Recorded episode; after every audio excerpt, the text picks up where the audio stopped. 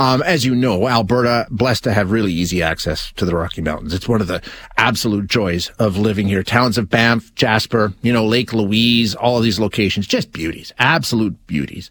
Uh, Banff, Jasper, Lake Louise, those are some of my favorite places on the planet for different reasons too, right? Banff's bigger, busier, too busy sometimes. Jasper, a little smaller, a little quieter. I love it. They have both gone through some tough times with the COVID situation, of course. Tourism hit especially hard. And there's high hopes that this summer is going to see a return to, dare we say, normal, if not big tourism numbers. And the expectation is that's going to happen. The question, though, is there's a bunch of new challenges that have emerged that might make it really tough to capitalize as much as they would like. So we're going to chat with Richard Ireland now, who is the mayor of the town of Jasper. Mayor, thank you for joining us. I appreciate your time. Oh, my pleasure, Shane. So high hopes, I'm assuming, right? Here we are. We're getting closer to the May long weekend, the unofficial kickoff to the summer tourism season. And for a community like yours, this is when it all happens. How are you feeling heading into the summer?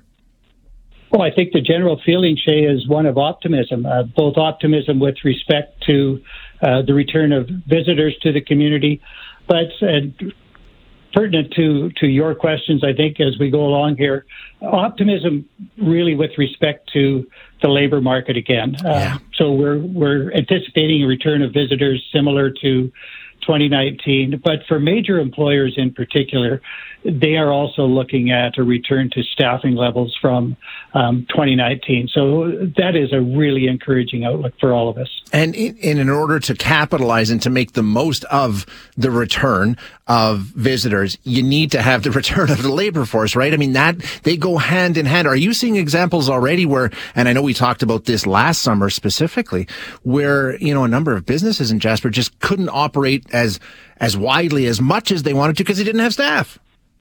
Oh, that has absolutely been the case uh, through COVID. And so, as as you said in your intro, uh, the tourism industry was hit first, and it was hit hardest. Uh, we lost part of the workforce, and it has been a challenge. But as I say, um, optimism, particularly with the larger employers who perhaps have a little greater ability to reach out, um, it looks like they have found appropriate staff to to meet the levels that we had in 2019. So they're excited about the summer to come. Um, what about like I know that for seasonal workers, a lot of them this is it's what they do. They they, they come back and are, and I know some of them left during COVID, and some of the ones that just showed up and and got involved in tourism in the summertime just didn't come back during COVID for who knows what any number of reasons. Are are you seeing them return? Or are we starting to get back to that in terms of that normal cycle?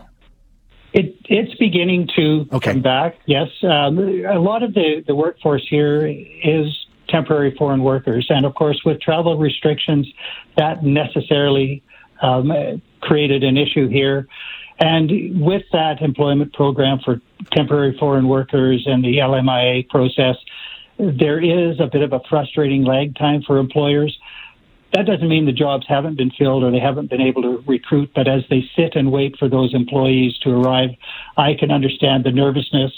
But what I hear from industry um, in the main is that the positions have been filled and they will be able to provide the quality of service that our guests expect. Excellent. What what about housing? If I mean, I'm sure you're still looking for people to get hired out there, and that's been an issue, and I think it is in most national parks, specifically Jasper. Though, has, has there been any progress made on that front?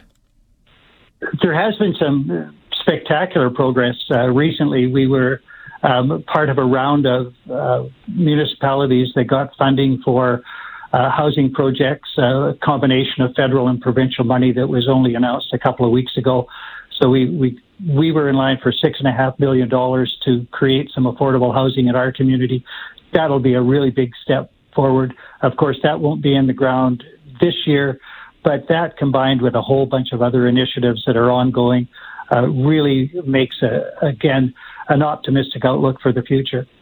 And the other part of it that I, I can mention to you, Shay, and this has been reported last week. I visited our Jasper Employment and Education Center.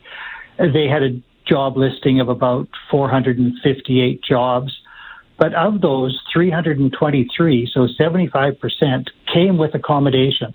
So if people are still looking to come to the mountains for summer employment, um, a lot of those jobs will provide accommodation, which is yeah. a great relief to, to the workforce. Yeah, they have staff quarters at a lot of them. So, so it sounds optimistic. You're, you're throwing open the doors. It sounds like Richard to tourists, to people looking for work. Everybody's welcome in Jasper, and, and I assume in Banff and everywhere else, right? I mean, come on down that is the nature of our industry here. We welcome the world and we're excited to have them and and we welcome the, workforce that we need and they can have a really enjoyable time in our community because all the amenities are out there for them to enjoy just like the visitors. Well, that is so good to hear. Uh, Richard, thank you so much and best of luck this summer.